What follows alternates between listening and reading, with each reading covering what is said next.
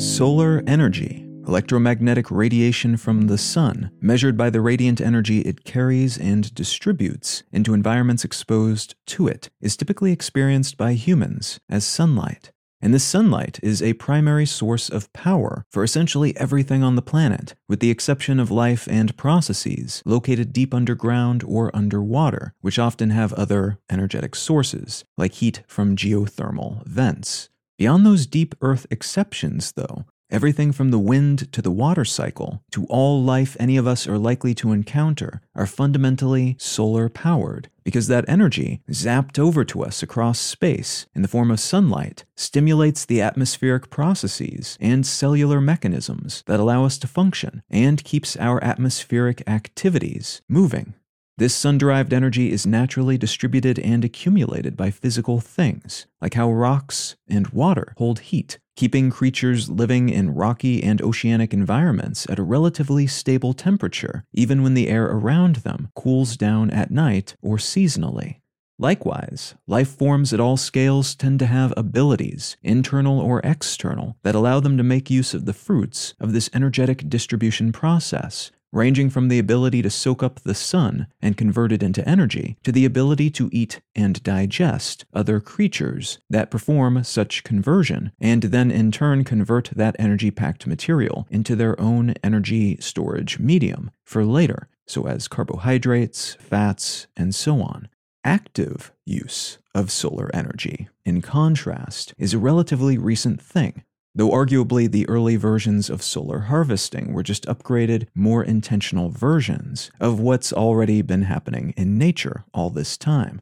Early solar powered structures took the shape of well placed pools and consciously constructed buildings that would soak up heat from the sun at the appropriate time of day or time of year, and that use then resulted in a pleasant bathing or living experience for those who used said pools or lived in said houses.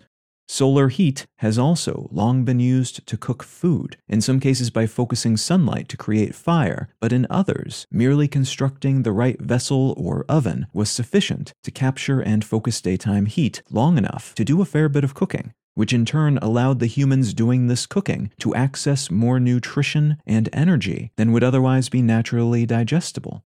By the time active solar energy capture technologies capable of converting radiant energy into electrical energy came along, then, humanity and most other life on the planet already had a long history of working with energy from the sun. We just captured and applied it in different ways.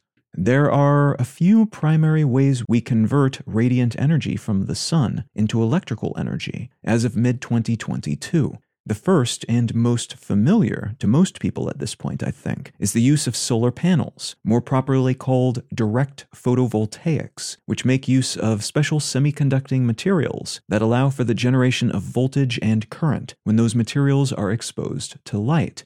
So, in practice, this means if you put a solar panel in sunlight, and direct sunlight is best, you can generate electricity as a consequence, and that electricity can be used or stored as desired. You can also use what's called concentrated solar power, which exists in a few different primary shapes these days, but often manifests as a tower at the center of a ring of mirrors and lenses that focus solar energy, the sunlight hitting those mirrors at a central collection point on that tower. That focused energy heats that central point up to very high temperatures, and those high temperatures are converted into electricity, usually through the use of a steam turbine.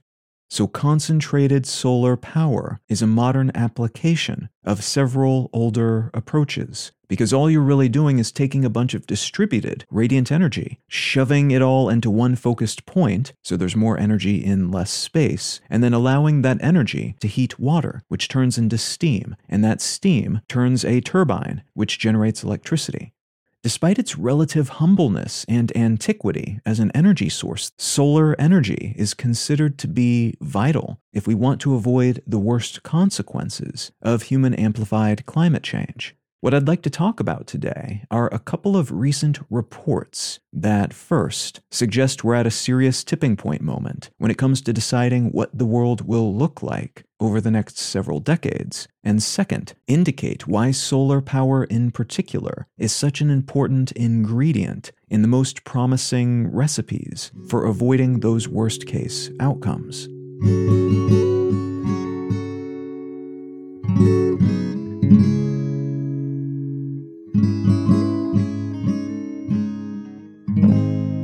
You're listening to Let's Know Things. I'm Colin Wright. The article I'd like to unspool today comes from BBC News, and it's entitled Wind and Solar Reach Milestone as Demand Surges. A new report published by independent energy think tank Ember indicates that clean power sources now make up about 38% of the total global supply, and that wind and solar, which are the fastest growing sources of energy, hit a record 10% of global electricity production in 2021, which is fairly astonishing when you consider that for a while, solar power was only considered to be a good fit for small, energy sipping applications, like powering pocket calculators by 2015, though, solar power sources produced 1% of the world's energy, and that's up to 4% today, the other 6% of that aforementioned 10% coming from wind. That's very rapid growth. And in some countries, like Vietnam, the deployment of solar increased by 300% in just a single year, due in large part to what are called feed in tariffs, which essentially means the government paid households for generating electricity, which made the upfront investment of solar infrastructure, even at the individual family level, financially appealing. That same report indicates that the global demand for electricity increased by 5% in 2021, which is the equivalent of adding another India to the global power demand numbers. So that's a lot of new demand. But the data also says that 29% of that new demand was met by wind and solar sources alone. So while more people have been wanting more electricity, a huge chunk of our new demand has been met by just these two renewable sources, which is heartening. Less heartening is that there was a 7% rise in overall power sector CO2 emissions, and coal fired power plant generated electricity, which is the most polluting kind of electricity you can generate, rose by 9%, which is the fastest rate of growth for that energy type since 1985, as most countries have been trying to phase it out. It's just a really dirty and polluting way to produce energy, and these days mostly utilized only out of tradition or desperation. Part of the shift back to using more coal, though, is related to another trend that's helped boost electricity generation from renewable sources, and that's the increasing prices and uncertainty attached to petroleum and gas, the latter of which has been something like 10 times as expensive around Europe and parts of Asia over the past year or two compared to previous years. So, economically, many renewable sources that were a tiny bit more expensive than gas and petroleum are suddenly cheaper. But coal, which only increased in price by about 300% on average, was also cheaper than those other fossil fuel options. And unfortunately, a lot of regions have incentive to use coal to fill gaps in a pinch because it takes longer to build clean energy infrastructure. And many countries already have coal fired power plants available, even if they're not always running or not always running at full steam these days. Another report, released around the same time as the one from Ember, was produced by the United Nations Intergovernmental Panel on Climate Change, or IPCC, which has been releasing regular reports on climate change mitigation, which generally includes some pretty sobering numbers and predictions. And this most recent report is no different. The folks behind this report opted to take a somewhat optimistic tone in sharing this newest batch of numbers, though. To understand why, Let's take a look at some of the bird's eye view essentials from that report. The decade from 2010 through 2019 saw the highest level of greenhouse gas emissions in human history, which isn't terribly surprising given that we've been on a growth trajectory for this kind of thing since the Industrial Revolution, and even before that, arguably, because of all our campfires and metallurgy and such. A bit more surprising, though, is that the rate of emissions growth has slowed And because of that slowdown and its intersection with some other variables, there's still a chance to salvage our goal of keeping our global average temperature increase to 1.5 degrees Celsius, which is important because the difference between an average global temperature increase of 1.5 degrees and 2 degrees is staggering. Basically, some portions of the planet will become uninhabitable for human beings in the latter case, and in the former case, a lot will change, and we'll continue to see the extraordinary levels of previously rare weather events and higher than usual temperature swings throughout the world, but we will be less likely to see holistic paradigm shifting adjustments that would make life worse for essentially everyone on the planet in countless overt and subtle ways. Said another way, we really, really want to limit this increase to 1.5 degrees. Otherwise, our descendants will live in a much more dangerous and inhospitable world, with a lot less diversity of life of all kinds, a lot fewer options, and a lot more misery and conflict, especially in the relatively short term, the next several generations, during which we will be acclimating to our new, less hospitable climate reality. The Paris Agreement, which is an international treaty adopted in 2015 by 193 UN signatory nations, is meant to serve as a framework through which global civilization can mitigate and ideally prevent the worst impacts of climate change across societal, economic, technological, environmental, and other facets of life. This agreement is considered to be a big deal, but it's also been criticized for not going far enough in almost every way. It's more potent than any previous agreement, but it has no teeth. There are no real consequences, other than reputational ones, for not living up to your declared Paris Agreement goals. And even those reputational hits aren't that big a deal, because a lot of governments are failing to live up to their goals. It's just really easy to set new limits and aspirations for, say, 2030 or 2050, and to then keep kicking the can down the road, assuming future administrations and or generations will take care of the issue, while you continue to putter along as usual. There are a lot of incentives that keep us from making changes of this kind. And the Paris Agreement, with all its ambition and promise, demonstrated that to us pretty clearly. That said, the key vital number of the Paris Agreement is 1.5 degrees Celsius, because once we go above that, things get pretty bad for a significant portion of the human population, not to mention all the non human life that will be wiped out entirely. We would see issues with food security, ever increasing droughts, military conflicts fought over ever scarcer vital resources if we tip above that number. There's a lot not to like about a scenario that goes beyond 1.5. And some of these things will happen under the 1.5 degree capped scenario, too, unfortunately. It's estimated that something like 70 to 90% of all coral reefs will die off worldwide at 1.5 degrees. But we needed a goal it needed to be concrete and it needed to be achievable and realistic. And since we're already up to about 1.1 degrees above the pre industrial era, the decades leading up to the year 1900, anything short of 1.5 just didn't seem realistic. This new IPCC report reinforces that we can still hit 1.5 then, but also that it will be very, very difficult and uncomfortable and expensive to do so. And in order to make this happen, we'll have to act fast, because the slower we act, the more expensive it will be to make the reductions in emissions we need to make.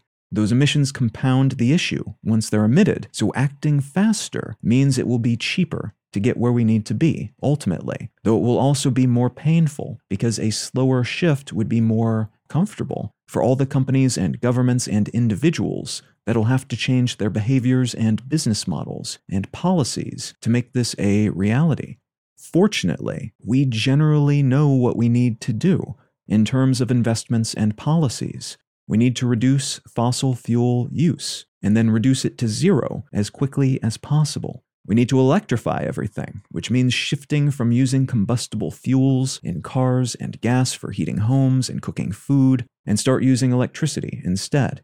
We need improved energy efficiency, which means less waste overall, so things are less energetically expensive to power. And we need to further develop, produce, and deploy alternative fuels like hydrogen, which can be created sustainably without emissions and cleanly consumed for power as well. And that's important because it will make the transition easier, since hydrogen can often be subbed in for natural gas, and because it will provide an alternative to producing straight up electricity and then moving that around via power lines and batteries. Once we start creating hydrogen in a sustainable way, it can serve as an energy storage medium, basically all of which sounds relatively simple, but these are big, ponderous asks that require a hell of a lot of investment and political will to implement. And political will and monetary resources just aren't forthcoming in a lot of cases. In the US, for instance, a lot of politicians have a vested interest in keeping oil and coal companies happy, and across large swaths of Europe, natural gas is used for essentially all heating and manufacturing purposes. There are grand fleets of gasoline powered automobiles scattered around the globe that would need to be either rebuilt to use some other type of fuel or replaced with some kind of electric vehicle to make this work. And making things more efficient is something we generally do anyway as we evolve and iterate our technologies, but convincing enough of the planetary population to either augment or replace their microwaves, air conditioners, refrigerators, heaters, and other appliances and technologies with more efficient versions of the same is a big ask. People just don't have the money for such upgrades in many cases, and governments, perhaps understandably, are typically hesitant to get involved by offering money or vouchers or hands on help to refurbish these devices, or to stimulate a wave of replacements big enough to make a dent in the energy used by these sorts of goods. So while we generally know what we need to do, that's kind of part of the problem here. We know what we need to do, and it's a lot and it's expensive and it's uncomfortable, and in many cases it means asking voters to sacrifice or spend, which in many cases then means the people in positions of power who can actually do something about these issues from on high, from their positions in government, either don't want to ask these things of their constituents, or they do ask their constituents to do these things and they get voted out in favor of the politicians who will tell them everything's fine, or that solutions are on the way, but not yet. We don't need to worry about it. Our kids will deal with that, so just keep on puttering along as normal. It's all good. There is movement within all these spaces, fortunately. So we're not just collectively sitting on our hands. Innovations in the world of reuse and recycling, for instance, especially in the manufacturing and building industries, which collectively account for something like a quarter of all emissions, are moving slowly forward, in part because these are already fairly heavily regulated industries, and because it's often monetarily beneficial to make these changes rather than just philosophically. So it's not all short term sacrifice for theoretical long term gain. There are some short term gains as well. Fundamental to the larger effort to electrify everything, though, is making sure there's enough electricity and enough available electricity in each area to power all the stuff that would need to be electrified. One of the benefits of using fuels like natural gas is that it means our energy mix is varied. So, if electricity is expensive or hard to come by, some of the entities using a lot of it can shift over to gas. And in areas where heating is vital for survival and comfort, this energy hungry process can be completely relegated to gas, which is often cheaper, especially for that use case and on that scale.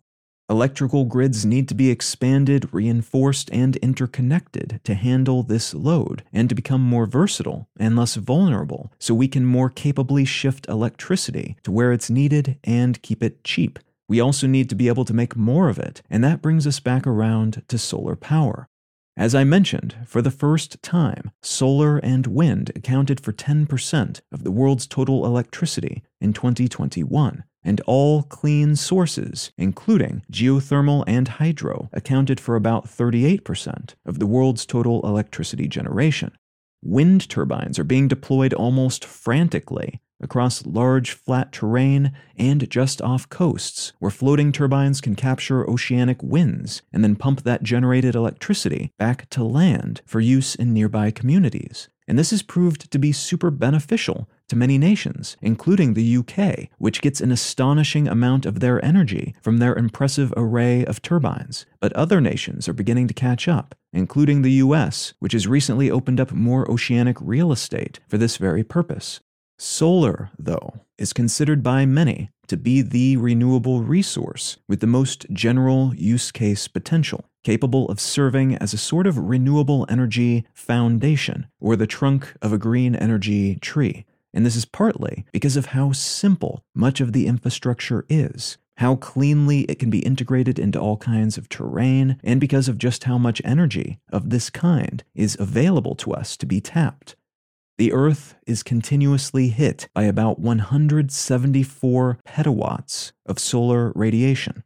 Again, that's the stuff that's absorbed by solar panels to produce energy and that we perceive as sunlight and heat. And that's up in the upper atmosphere. About 30% of that is bounced back into space because of the reflectiveness of the atmosphere. The rest, though, something like 122 petawatts, and a petawatt is one quadrillion watts gets inside the atmosphere.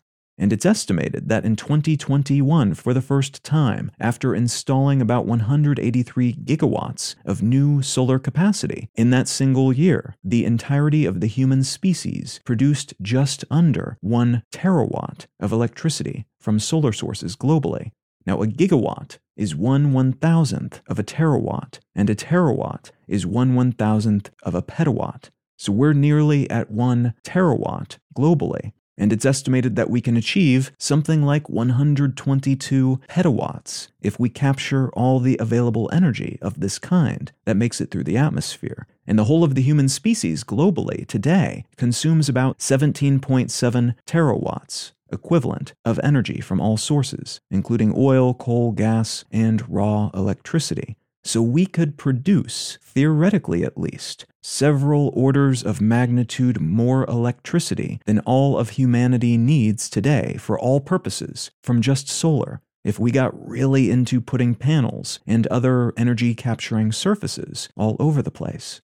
Now, it's unlikely we'll reach that level of deployment and efficiency anytime soon, if ever, but there is a chance that some of the technologies we're playing with right now could allow us to get close. There are paints that operate as solar panels, and we're seeing a lot of interesting tiles and windows and thinner, more attractive solar paneling and other materials that do the same. So we could, at some point, just build solar panel like functionality into everything we make, which would mean all of our stuff would always be collecting energy from available light, which in turn would power these things our phones, our cars, our homes, and so on. But all our devices and clothing and sidewalks could also be collecting additional energy beyond what they need to function, and then funnel that energy back into the grid. So our power capacity could be increased by turning everything into a solar panel and those panels would be basically invisible because they would be innocuously built into the materials, the bodies, the structure of everything we produce. The cost of contemporary solar power deployment has been decreasing precipitously as well, which makes something like this scenario more thinkable. Not in the short term, maybe, but eventually. And in the meantime, we may start to see more panel like contemporary versions of solar panels in more places because the panels themselves and all the stuff required to keep them ticking along have dropped in price by about 82% since 2010 alone. And that's due to economies of scale because we produce more of them faster and more efficiently, but also because of new technologies, new materials used in the panels, and more knowledgeable and efficient deployment and optimization.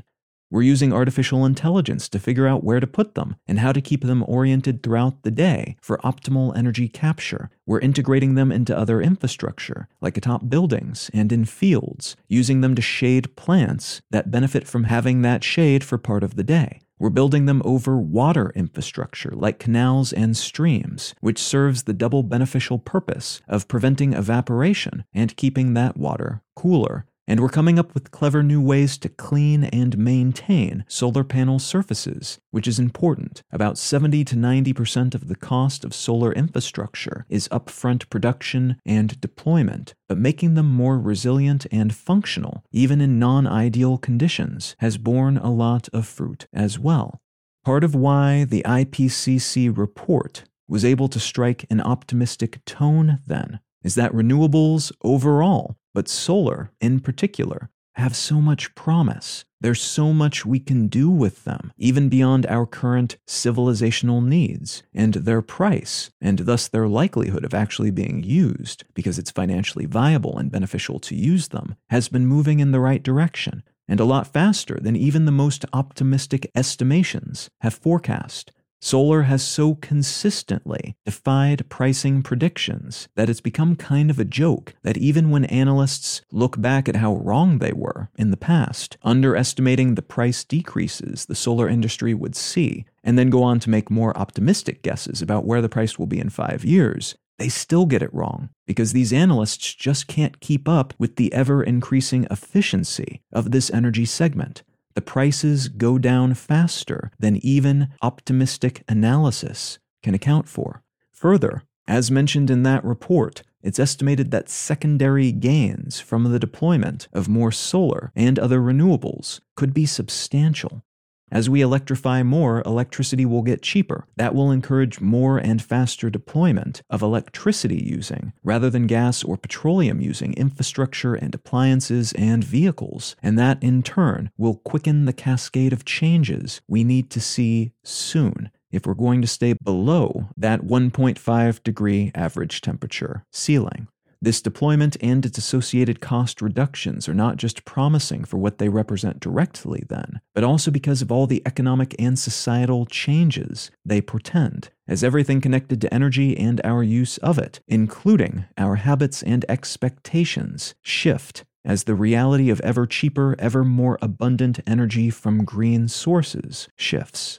We are still far from being in a stable, truly positive spot climate wise. And no matter what we do at this point, even if we can develop and deploy cheap carbon capture devices on a large scale in the next few years, which is another thing we need to do and soon, a lot of these changes are locked in and in some cases have already become somewhat normalized.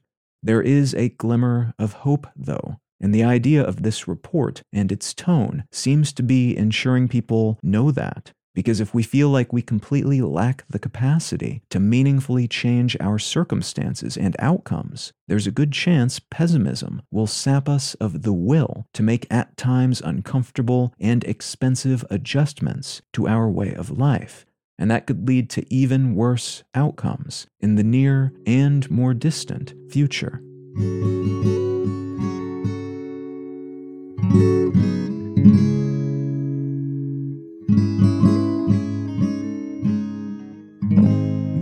Book I'd like to recommend today is called The Changing World Order Why Nations Succeed and Fail by Ray Dalio.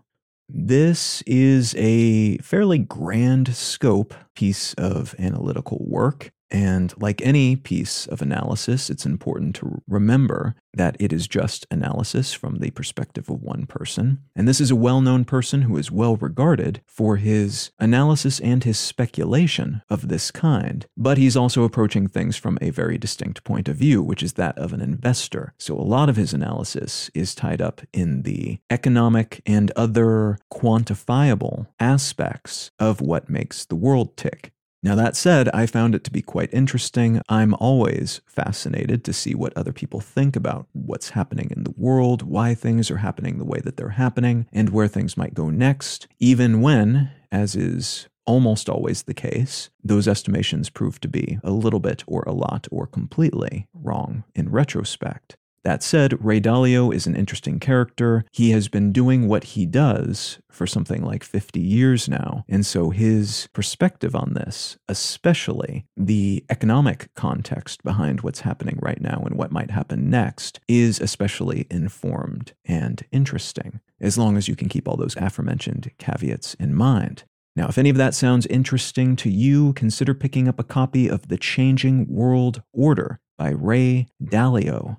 You can find out more about me and my work at Colin.io. You can find the show notes and transcript for this and every episode of the podcast at letsknowthings.com. You can find a portfolio of my other projects, including my other podcasts, at understandery.com. And feel free to reach out and say howdy on social media. I'm Colin Wright on Facebook and at Colin is my name on most of the other ones. Thank you so very much for listening. I'm Colin Wright, and I'll talk to you again next week.